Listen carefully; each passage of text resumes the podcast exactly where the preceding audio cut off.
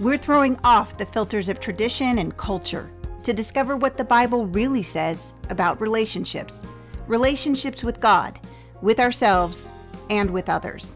Welcome to this episode of Relationship Truth Unfiltered. Welcome. I'm Julie Sedenko, and before we begin, I want to let you know that there's going to be an incredible deal on Leslie's best selling book, The Emotionally Destructive Marriage. I'll tell you all about it soon, but for now, I'm here with the author of that very powerful book, Leslie Vernick, and today we are answering a very important question What is abuse? Now, despite what it may look like on social media, there really is no perfect relationship. So, how do you know if yours is one of those not perfect relationships or if it's actually abusive? That's a great question, Julie, because you're right. There is no perfect person, there is no perfect marriage. The Bible says that we all stumble in many ways. Um, but I differentiate the difference between a difficult marriage, a disappointing marriage, and a destructive marriage in this way. A difficult marriage is one in which there's external stressors. Uh, there may be some financial problems, job losses, military travel, uh, autistic children or special needs children. It may be a blended family where there's a lot of external stresses bearing in on the relationship itself or on the family system. And it requires the two individuals in that relationship to um, grow up, to be mature, to handle those difficulties, to learn to handle those difficulties in healthy, godly ways. And it can be actually a time of growing closer together. It doesn't have to become destructive. However, sometimes difficulties bring out the worst in us. And that's another wake up call to say, wow, we're not mature. We're not handling something very well. We need to learn to handle stress better. We need to learn to handle a special needs child in a more gracious way. Whatever we need to learn to do, God's put that in our life in terms of difficulties for us to mature. He tells us that no trial comes our way except for the purpose of helping us to build those muscles for us to grow up into the person He calls us to be. So difficult is life, difficult is some marriages some of the time, and difficult is some marriages much of the time. But I think difficult doesn't have to lead to destructive. The second one, disappointing, is also very common to all marriages because nobody marries a perfect person. And so there's some things that your spouse is going to be lacking that you wish he or she wasn't. Maybe you thought she was going to cook like your mom and she doesn't, or you thought she'd be interested in sex every day and she's not, or you thought he was going to be so ambitious that you were going to be able to move into your dream home, or you thought he was going to be so romantic that he would, you know, think of special gifts for you for no reason. And it's just not happening and you're just disappointed that he's not this man or she's not this woman that you dreamed as your perfect soulmate, the person who was going to complete you, the Jerry Maguire, the Hollywood Harlequin image of marriage, which is totally false. It's totally given us a storyline that no one can sustain in a long term relationship. And so we get disappointed. And again, how we handle our disappointment uh, determines whether we grow and mature and learn to love the person they are imperfect, flaws and all, or we kind of insist on sticking with our fantasy line that I'm going to get a perfect person if only I keep searching. And people go through multiple partners that way. I remember meeting a man at a bar. I was at a business meeting and I wanted to just get some food from the takeout place. And that's the place I had to go to get some food to go to my room. And he was sitting there and we were just talking about what we do. And I told him what I did. And he goes, Oh, you know, I'm on my fourth marriage and I've just never found the right person in his mind, if I found the right person, she would be everything I need her to be. And there is no one person who can be everything you need them to be, because in essence, you're asking that person to be God for you, and they can't. So all marriages are disappointing in some way or another, but that doesn't necessarily make them destructive. A destructive and abusive relationship goes way beyond disappointing and difficult. A destructive relationship is one in which someone's patterns of behavior regularly diminish and destroy the very dignity of the other. So, what if you have something happen in your relationship that is absolutely destructive? Maybe you have a fight and your husband pushes you or you throw something, but that's not something that happens all the time. Is it still a destructive marriage? You know, Julie, that's an incredibly good question because we're all capable of doing some awful things to one another cheating, lying, demeaning, diminishing, degrading one another with our words. Uh, we do that even to people we love, our children, our spouses. So, is that abuse? Yes. Is that an abusive or destructive relationship? Maybe. So, here's the defining feature All of us are capable of doing incredibly awful, sinful things. The Bible tells us that. If we think we're not, we're deceiving our own selves. However, if we should happen to cross the line and do something that harms someone we love, because the Bible says love does no harm. So if we do some harm, we break trust, we make someone afraid of us, we diminish their God given dignity in the words that we use and the way that we talk. Then, if we are a relatively healthy person, we will take responsibility for crossing that line. We will know that we have harmed someone we love and we won't make excuses. We won't minimize. We won't justify. We won't ignore. We will take responsibility for what we've done and the impact it has caused the relationship. And we will make amends. We will repent. And most importantly, we don't keep repeating that behavior. So I would call that an abusive or destructive incident which can happen and does happen in some relationships, and especially a long term relationship like marriage, you may have an incident where someone pushes you or says something horrible in a moment of anger or frustration, or lies to you, or cheats on you, watches pornography. And those behaviors in a relationship break trust and they break safety. And once that trust and safety is broken, it takes a lot of work to repair it. Therefore, if the one who has broken trust and safety isn't really willing to own what they've done and take responsibility for that and do some work so that they don't keep repeating it, then that marriage will break because you can't rebuild trust and safety if this behavior keeps repeating. When you hear the word abuse, I know most people immediately think of physical abuse, but there are other types of abuse, aren't there? There certainly are. Um, people can use their words as weapons. People can use money and power as weapons. They can use sex as a weapon, and they can even use the Bible as a weapon. But we want to really look at why are they using these weapons? What's the outcome they want? Because an abusive relationship, not just an abusive incident, but an abusive relationship isn't about the technique someone uses, whether it's they hit you or they call you names. Those are two different techniques, or whether they just ignore you for days and days and days and days. The reason someone uses these tactics, these abusive tactics, whether they be overt tactics or covert tactics, is to control you, is to silence you, is to get you to stop bugging them, stop asking them for something, stop disagreeing with them, stop feeling something, stop doing something. They're trying to control your ability to be you your ability to be free to be you, your ability to ask questions, your ability to dissent and say, This isn't good. I disagree with this. I don't want this. I want that. They're trying to silence you into total submission and control. And they use all of these tactics to do that. The other main element, the pattern that we want to look at. So, are these tactics working to control you? And are these tactics working to diminish you? You see, I can control you easier if I can diminish you. If I can make you believe that you're worth less than I am, then you will also believe that I'm worth more than you are. And since I believe I'm worth more than you are, then my needs and wants should and do matter more than yours. And I'm entitled to more because I'm worth more. And that is the characteristics of an abusive and destructive relationship. What are some ways that a person gains control over someone else? Well, you talked about physical abuse, and if it only happens a couple times, is that really an abusive relationship? It absolutely is. I mean, if someone holds a gun to your head once, they don't have to hold it to your head every night to know that they can do it again.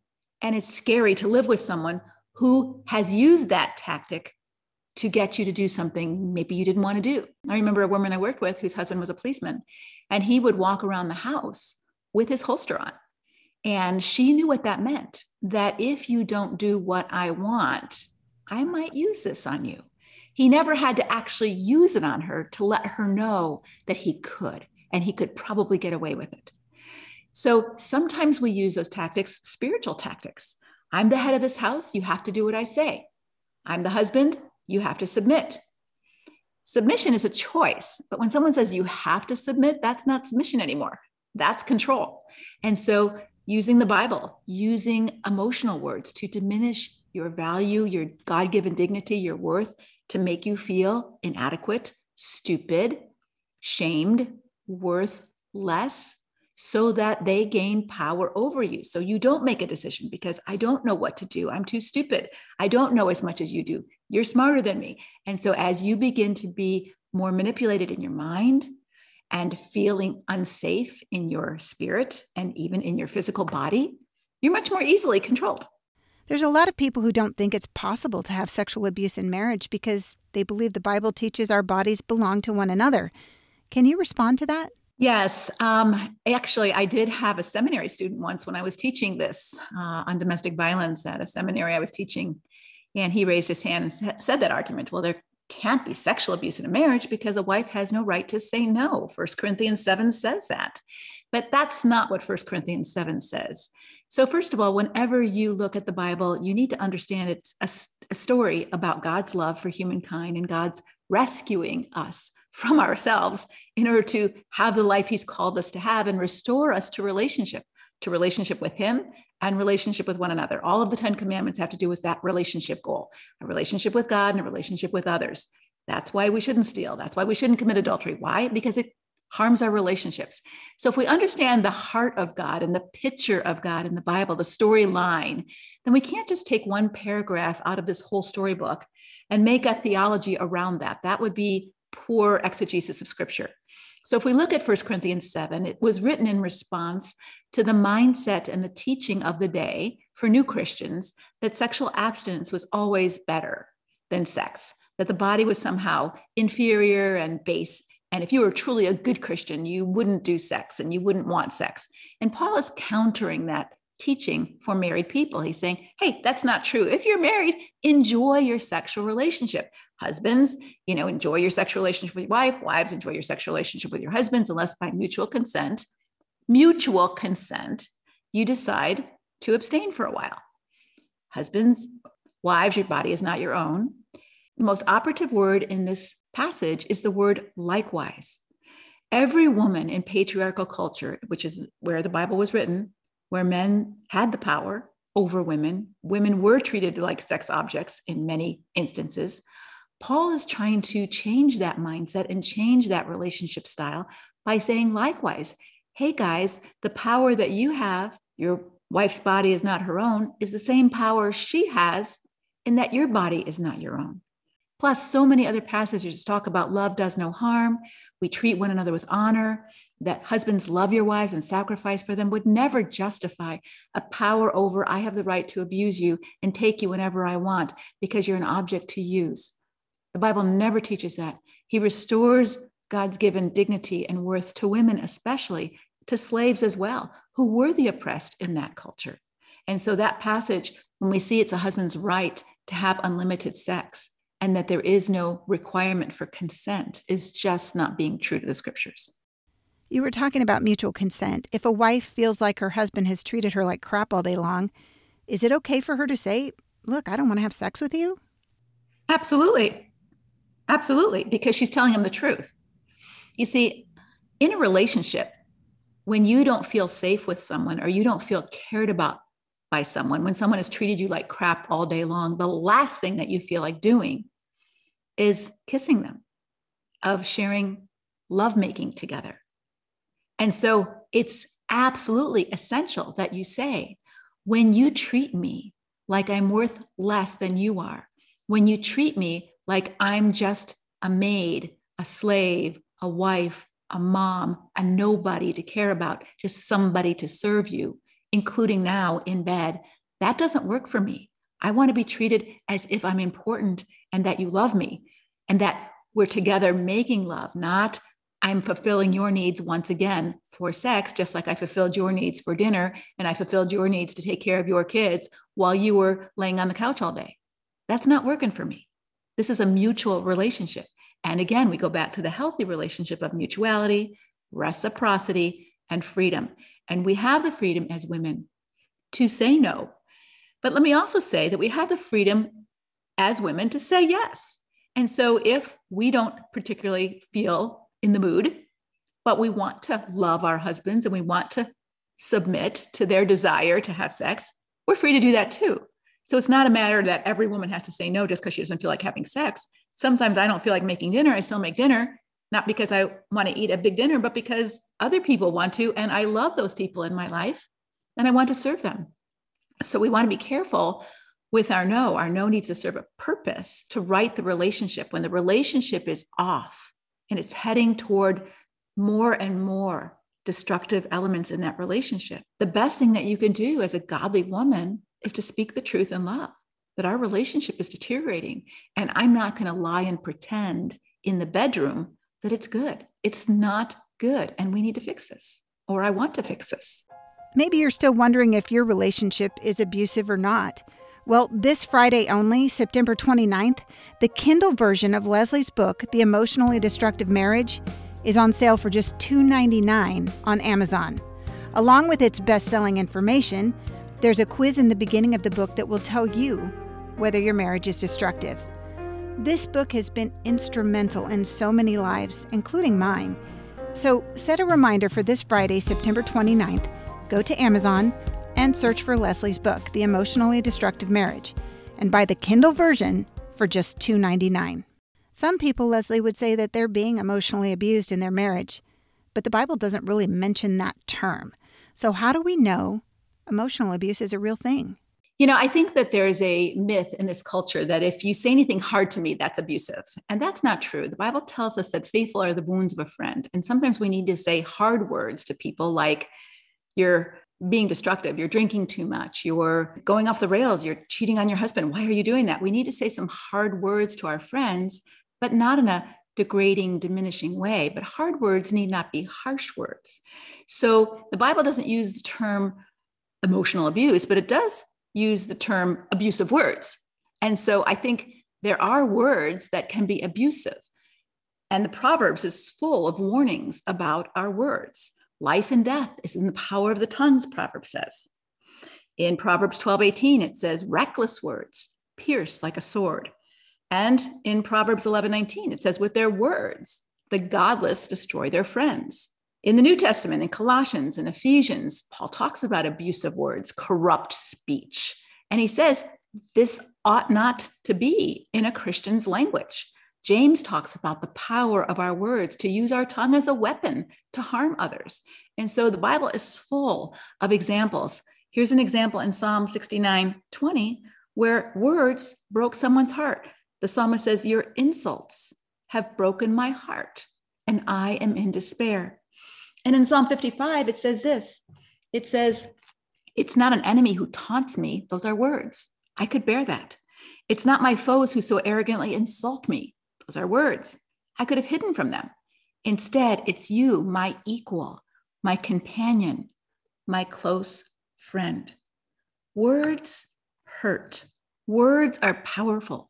And God tells us to use our words wisely because that old nursery rhyme, sticks and stones will break my bones, but words will never hurt me, is just not true.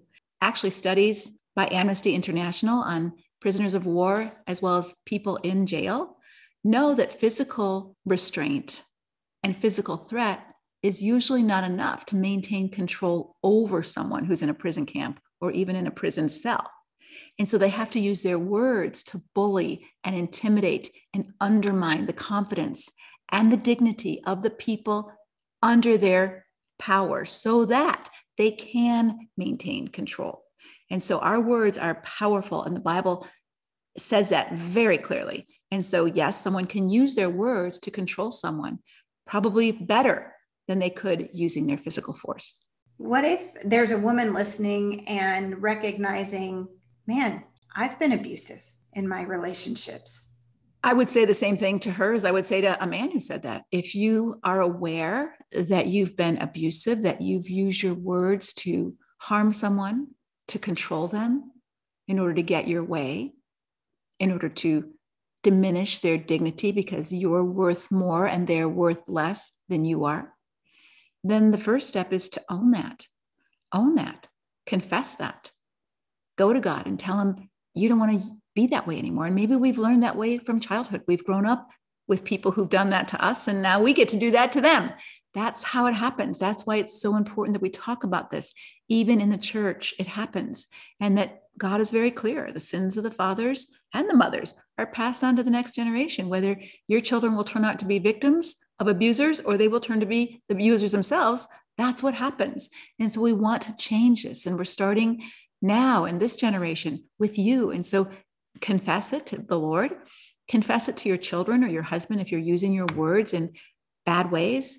And then you're going to have to do some hard work. You're going to have to do some hard work to do two things. One is you're going to need to learn something that you didn't learn in childhood, and that is how to manage your emotions. Because you see, oftentimes our emotions are getting upset. We're getting stressed out. We're feeling overwhelmed. We're feeling angry. We're feeling hurt. We're feeling afraid. And we don't know how to handle those feelings in appropriate ways, in mature ways. And so we handle them like little kids, like throwing a temper tantrum or calling people names and doing some pretty immature and destructive things. And so if you didn't learn how to do that as a kid, and many of us didn't, I didn't either, then you have to learn that now. And learning those things takes some hard work. It may take some coaching, some counseling, some accountability to begin to recognize how do I identify my feelings and how do I manage those feelings in a way that doesn't cause harm to my relationships? And that's your work to do. That's not marital work to do. That's personal work to do so that you can be the person that God calls you to be. You don't want to stay immature. You want to grow to be more mature. Your body's mature now as an adult, but your emotional life and the way that you handle things when you're not feeling your best indicate that emotionally you're still immature. What about the argument that the woman is somehow provoking abusive behavior or, well, you made me do this? Well, there's a smidgen of truth to that. Just like we talked about, our emotions get stirred up when someone doesn't do what we want, right? So, so when when a husband say you're provoking me because I want you to stop confronting me, or I want you to stop talking, or I want you to stop nagging me, however he would put it, and you're not. So I'm going to get loud and scary so that you will. You didn't make me get loud and scary. I just don't know how to handle my feelings when you won't let me control you. When you won't stop doing what I want you to stop doing, then I have to get loud and scary. And how many of us have done that as parents? I'm feeling a little bit of guilt right now. Yeah, uh, me too. All, our kids won't stop doing what we want them to stop doing, but we can make them stop doing that by getting really scary. And then we can control them. And if we do that as a regular pattern in our relationship with our kids, guess what? Our kids will feel afraid of us, they won't trust us, and they won't like us. Is that what you want as a long term outcome of controlling a moment? And so, yes, the truth is truth alert. This is relationship truth unfiltered. Truth alert. People bug us. They provoke us. They don't do what we want them to do. They do what we don't want them to do. They talk back. They give us lip. They disagree. They do things that we don't want them to do at all. They spill their milk. They bring dirty footprints in the kitchen. They do stuff that just bugs the heck out of us. They drive too slow in front of us. Person who is too slow at the cash register, our spouse who won't shut up, our kid who has smart mouth. That's the truth. It stirs up something in us, emotions that make us want to make them stop. So our job in that moment isn't to justify it's my right to make you stop, or it's my right to smash into your car because I don't like the way you were driving. We can sort of see the ridiculousness of that kind of thinking. If I don't like that someone's driving so slow and I feel like I have a right to tailgate them or smash into their bumper just to get them to move over, to bully them, to do what I want so I can keep going, do you see how insidious that mindset is? I'm worth more than you are. My time's more valuable than your time. I deserve to be able to have freedom to do what I want at the expense of harming you or scaring you. And if I scare you by tailgating you, I can get you to move over so I get to do what I want to do. This mindset is insidious in our culture and it's really destroying families and lives. And so if we recognize that we're using, hey, you made me do it kind of excuse, we're still acting immaturely because God says that we each are responsible for how we handle the stresses of life. Yes, the truth is, people are going to provoke you. People are going to not do what you want them to do, and they are going to do what you don't want them to do, whether they're your children, whether they're your spouse, whether they're your boss, whether they're your employee, whether they're the pokey driver in front of you. That's true. How you handle that is 100% your responsibility. So it's true, people will provoke you. It's not true that they made you abuse them. Leslie, if someone is listening and realizes she is in an abusive relationship, what should she do next? You know, it's always easy to say, oh my gosh, now I'm going to tell him he's an abuser and he needs to change. And that's going to go over really well. or not. um, it's not going to go over well. There are ways that you need to speak up to him, but not that way. But the first thing that you need to do is do your own work. Because if you've allowed yourself to be in a abusive relationship for any length of time, you have to ask yourself why. What are the beliefs that you've had that have made this acceptable to you, that have made this okay? Like the belief that God cares more about my marriage than my dignity and worth, or God cares more about me keeping my marriage together than whether I'm falling apart on the inside. And so I have to lie and pretend to my husband in order to kiss him or in order to be nice to him, because inside I'm seething with anger and rage, or I'm totally checked out and depressed. But I can't be honest about that because that would harm our marriage. And so God must care more about that than me. And that's not true. So you have some work to do before you can speak on the outside the truth of what you need to speak. You have to face some lies on the inside that you've believed about yourself or about God or about relationships that have kept you stuck in this place for this long. This isn't the first time that he's hit you, or this isn't the first time that you've kind of considered that this relationship isn't normal or isn't healthy.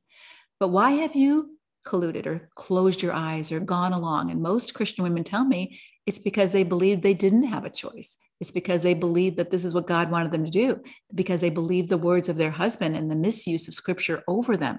And that's why we're doing this podcast, so that you begin to wake up to your own dignity, value, and worth. Not that you're better than him, but you're certainly not less than him. And so God calls you to mature as well and not to live passive and afraid and stuck and silent. But in order for you to get to that place, you have some healing and some maturing to do. So that's your first step. And you do that best, in a sense, with community of other like-minded women who are on that same journey. You know, it's easier to lose weight when you join Weight Watchers. It's easier to exercise when you go to a gym.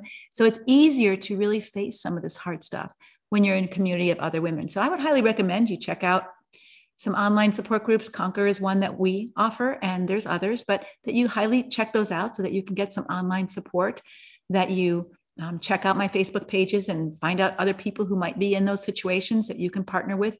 And if you're really in a dangerous situation, that you contact your domestic violence local organization for some immediate support. And their number is 1 800 799 SAFE. 1 800 799 SAFE. If you're still not sure whether you're in an abusive relationship, there is a free test at leslievernick.com. I'm going to put a link in our show notes and you can find it there. Leslie, would you please pray for us?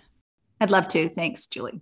Father God, I just pray for any woman or man or even teenager who might be listening to this who's saying, wow, I think I'm in a destructive relationship. I think I'm in a destructive family. And even maybe I'm the one who's being destructive, that I'm handling myself in immature, destructive, hurtful ways to the people I say I love that I'm lying to them, that I'm cheating on them, that I'm using my words to get them to shut up, to get them to feel bad, to get them to feel like they're stupid and less than I am. I'm using my physical strength to control people, to get them to do what I want or stop doing what I don't want them to do. Lord, I pray that the listener who's in that place would really repent and realize that they have some work to do in order to be the person you made them to be. You didn't make them to be an abuser. That's not who you made them to be. And Lord, for the victim here, you didn't make them to be a victim either. There are victims of oppressors in this world, but you're not meant to be married to one. And if you're married to one or one is your parent and they are oppressing you so that you can't breathe without their permission, you can't think the way they want you to think, you can't do the things that you believe God's calling you to do. This is not healthy. This is not God's plan for relationships. He wants you to enrich and enhance and support each other to be whole, to be healthy, to be all that God called you to be, not to diminish one in order to satisfy the desire to control for the other. That is not God's plan for relationship.